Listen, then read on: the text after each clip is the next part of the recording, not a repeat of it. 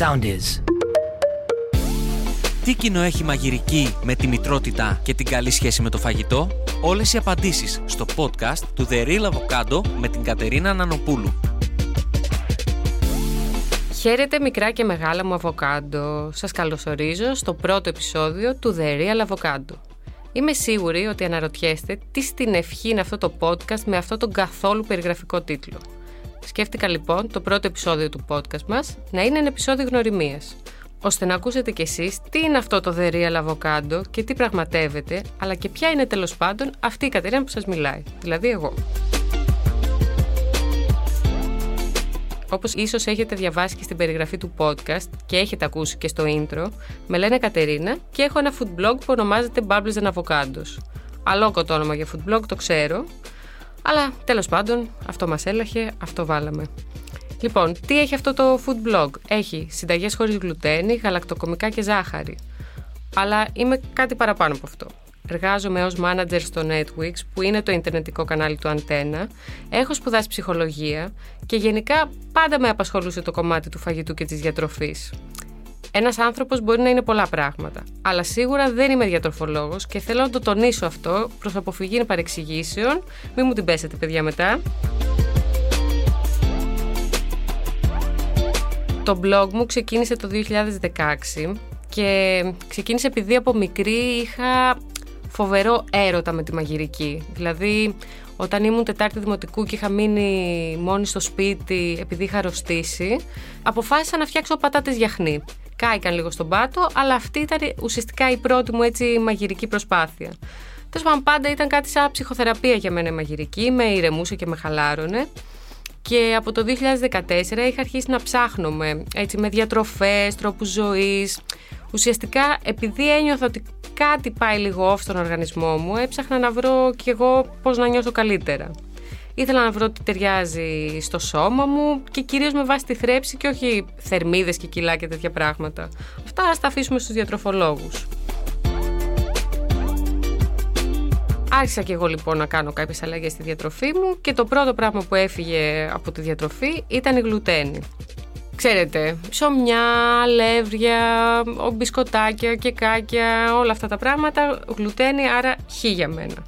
Στη συνέχεια τα γαλακτοκομικά και μετά η ζάχαρη. Και όταν λέμε ζάχαρη δεν εννοώ μόνο τα γλυκά.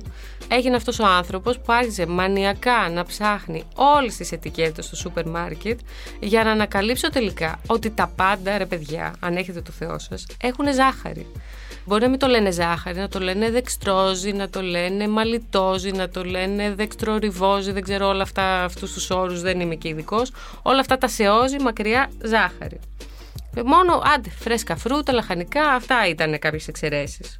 Τέλος πάντων, πράγματι αυτές οι αλλαγές που έκανα στη διατροφή μου με έκαναν να νιώσω καλύτερα και σταμάτησα να νιώθω συνέχεια φουσκωμένη και να μην μπορώ να χωνέψω με τίποτα. Και πραγματικά αυτό ήταν ουσιαστικά ένα λαμπάκι άναψε στο κεφάλι μου. Γιατί πάντα πίστευα ότι ο λόγος που νιώθω φουσκωμένη είναι επειδή τρώω πολύ, αλλά κάτι τέτοιο δεν ήταν αλήθεια. Το πιστεύετε ότι μέχρι τα 30 μου δεν είχα φάει ποτέ δύο πιτόγυρα; Έτρωγα μόνο το ένα και ένιωθα φουσκωμένη και έλεγα «Αχ, έχω φάει πολύ». Απλά τότε δεν ήξερα ότι έχω δυσανεξία στη γλουτένη, όχι κοιλιοκάκι, γιατί κοιλιοκάκι είναι άλλο πράγμα εντελώς, και επίσης δυσανεξία στα γαλακτοκομικά. Φαντάζεστε, ειδικά για ένα πιτόγυρο, πόσο φωνικός συνδυασμός είναι αυτές οι δύο δυσανεξίες.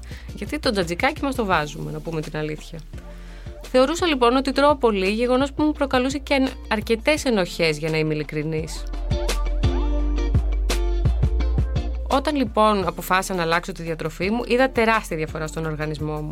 Από το γεγονός ότι έτρωγα σχεδόν διπλάσιες ποσότητες, αλλά από συγκεκριμένα πράγματα και ένιωθα υπέροχα, μέχρι και ότι αυξήθηκαν αισθητά τα επίπεδα ενέργειας και διάθεσής μου.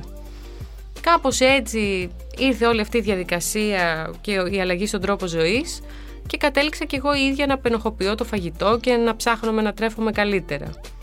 Είχα ήδη καταλήξει ότι η γλουτένη με ενοχλεί σίγουρα, τα γαλακτοκομικά με πείραζαν και η ζάχαρη εντάξει. Εν έτη 2022 ξέρουμε όλοι ότι είναι καλό να τη μειώσουμε.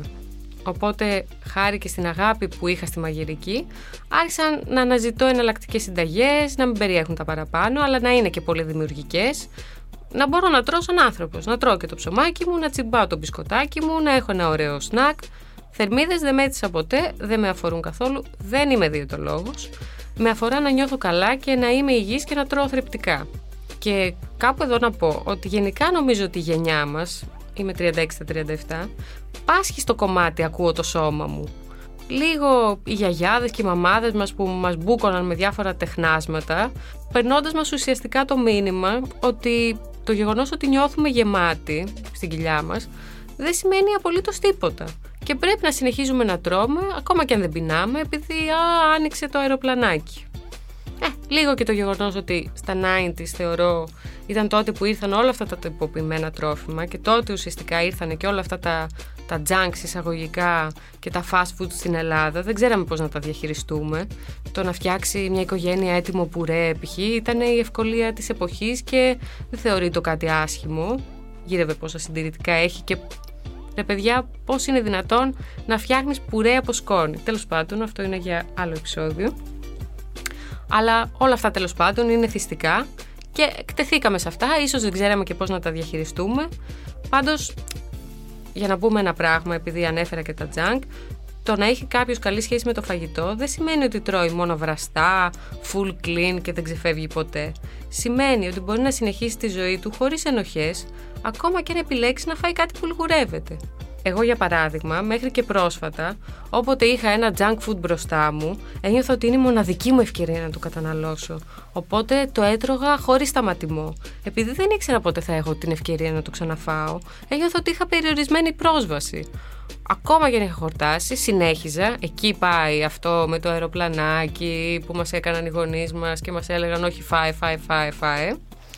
Ήτανε, είναι, είναι, ήτανε κάτι σαν κατοχικό σύνδρομο που λέγανε εκεί παλιοί, αλλά με fast food, δηλαδή εκδοχή 2.0.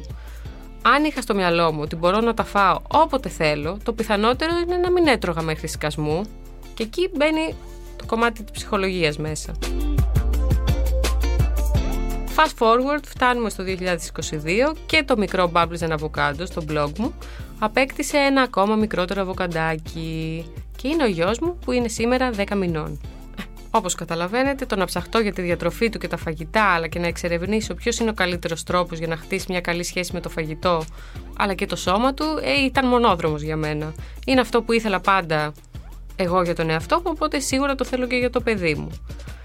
Και σε αυτό το σημείο θέλω να κάνω μια παρένθεση να πω το εξής, γιατί καμιά φορά μπερδευόμαστε έτσι λίγο με τις διατροφές και τους τρόπους ζωής. Ο καθένας μπορεί να ακολουθεί μια συγκεκριμένη διατροφή, αλλά για διαφορετικούς λόγους ο καθένας. Και τι εννοώ με αυτό; Κάποιος μπορεί π.χ. να κάνει μια διατροφή για το καλό του περιβάλλοντος.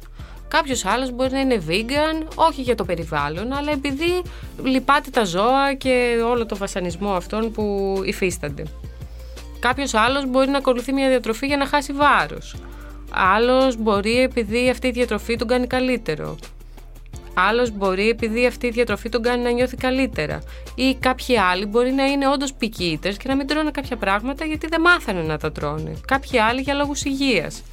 Γενικά, να πούμε αυτό, ότι το τι είναι υγιεινό, που συχαίνω με αυτόν τον όρο, αλλά θα το πω για να συνεννοηθούμε, είναι διαφορετικό για τον καθένα τι χρειάζεται κάθε οργανισμός είναι διαφορετικό και εξαρτάται από πολλά πράγματα. Δεν χρειάζεται όλοι να ακολουθούμε την ίδια διατροφή, ούτε και να έχουμε τους ίδιους στόχους. Αλλά είναι πολύ σημαντικό να έχουμε όλοι μας μια καλή σχέση με το φαγητό. Αν χρειάζεστε συμβουλές για την υγεία σας, θα πάτε σε ένα γιατρό. Αν χρειάζεστε συμβουλές για διατροφή, θα πάτε σε ένα διατροφολόγο. Μην έρθετε σε μένα, το λέω και το ξαναλέω. Τέλος πάντων, να επιστρέψω λίγο στα του podcast και να κλείσω αυτή την παρένθεση. Κάπως έτσι προέκυψε και αυτό το podcast για να συνδυάσει τη μαγειρική και τη μητρότητα και να μοιραστεί μόνο αληθινές ιστορίες καθημερινότητας. Παιδιά, κακά τα ψέματα, χορτάσαμε με την τελειότητα των social media και τις τέλειες μαμάδες. Προσωπικός μου στόχος είναι η οικογένειά μου να έχει μια πολύ καλή σχέση με το φαγητό, γιατί κι εγώ, όπως ίσως καταλάβετε, πάλεψα πολύ με αυτό το κομμάτι. Έτσι λοιπόν και το The Real Avocado, αυτό εδώ το podcast που ακούτε αυτή τη στιγμή, είναι εδώ για να ακολουθήσει αυτό ακριβώς το μονοπάτι εξερεύνησης. Είναι η φυσική συνέχεια του προσωπικού μου food blog, το οποίο όμως θεωρώ κάτι παραπάνω από ένα blog μαγειρικής. Είναι η προσωπική μου αναζήτηση αν θες για μια καλή σχέση με το φαγητό και το σώμα μου; Ναι, αυτό είναι. και εξελίσσεται όσο εξελίσσομαι κι εγώ.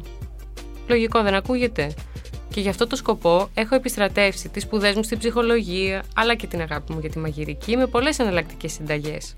Έτσι, στα επόμενα επεισόδια θα μιλήσουμε για πολλά θέματα που αφορούν το παιδί, τη γονεϊκότητα, τη μητρότητα, τη σχέση μας με το φαγητό και τη μαγειρική. Και πώς συνδέει τη μαγειρική με την καλή μας σχέση με το φαγητό; Ερωτώ και απαντώ. Η μαγειρική είναι γνώση και ως γνωστόν η γνώση είναι δύναμη. Το να μαγειρεύεις εσύ ο ίδιος το φαγητό που καταναλώνεις είναι ο μοναδικός τρόπος για να ξέρεις ακριβώς τι έχει μέσα το φαγητό που τρως. Καταλαβαίνω απόλυτα ότι δεν αρέσει σε όλους να μαγειρεύουν. Το δέχομαι. Ποια είμαι άλλωστε εγώ που θα σας αμφισβητήσει; Πολλοί λένε ότι δεν το έχουν με τη μαγειρική. Αυτό δεν το δέχομαι. Είμαι η Κατερίνα και σας αμφισβητώ. Πέρα από την πλάκα, με τη μαγειρική το έχουν κυρίως όσοι ασχολούνται επαγγελματικά. Όσο για τους υπόλοιπους, σας έχω νέα και είναι και πολύ ευχάριστα. Μαγειρική δεν σημαίνει απαραίτητα ότι κάνω μπελαλίδικα φαγητά που απαιτούν χρόνο, φοβερές γνώσεις και αφήνουν μετά μια κουζίνα άνω κάτω. Μπορεί να είναι κάτι εύκολο και γρήγορο. Κάτι που θα πετάξετε στο φούρνο και θα λερώσετε ένα μόνο σκεύος. Ναι, η μαγειρική είναι όντως χημεία, αλλά δεν χρειάζεται να είστε η Μαρή Κιουρί για να φτιάξετε αξιόλογα και θρεπτικά γεύματα για όλη την εβδομάδα. Μην τρελαθούμε. Με χαρά, εγώ θα σας πω όλα μου τα μυστικά, παιδιά, δεν θα αφήσω τίποτα κρυφό. Για παράδειγμα, το πρώτο φαγητό που έκανα όταν γέννησα, σας το ορκίζομαι, παιδιά, και ήμουν κουρέλι. Χάλια, σερνόμου, δεν μπορούσα να πάρω τα πόδια μου, ήταν γεμιστά. Ναι, γεμιστά, τα οποία τα έκανα τσακ μπαμ, ενώ ο μικρός έκανε ένα μισάωρο ύπνο και η ύπνη τότε ήταν πολύτιμη, όχι αστεία, και τα πέταξα στο φούρνο, λερώνοντας ελάχιστα την κουζίνα. Δεν το λέω για να το παίξω έξυπνη, ούτε ότι εγώ ε, τα καταφέρνω και εσείς δεν μπορείτε. Το λέω για να βγάλουμε λίγο το κεφάλι μας από αυτή τη λογική ότι ή θα φτιάξεις μουσακά και παστίτσιο ή δεν μπορείς να φτιάξεις τίποτα και πρέπει να πάρεις κάποιο delivery. Εννοείται και τα delivery σου θα τα πάρεις και δεν θα νιώσεις και καθόλου άσχημα γι' αυτό. Αλλά ο μόνος τρόπος όπως είπαμε πριν για να ξέρεις ακριβώς τι καταναλώνεις είναι να το μαγειρέψεις. Εμένα θα ήταν πολύ μεγάλη μου χαρά αυτό το podcast να σας εμπνεύσει να μαγειρέψετε. Και πέρα από αυτό, θα μοιραστώ μαζί σας όλα όσα εφαρμόζουμε με το μικρό μας το αβοκαντάκι, με σκοπό να αγαπήσει το φαγητό, να εξερευνήσει τροφές και κατά συνέπεια διαφορετικές κουλτούρες, κακά τα ψέματα. Το φαγητό είναι και αυτό και γενικά τον κόσμο ολόκληρο. Και να αποκτήσει μια καλή σχέση με το φαγητό και με το σώμα του κατ' επέκταση.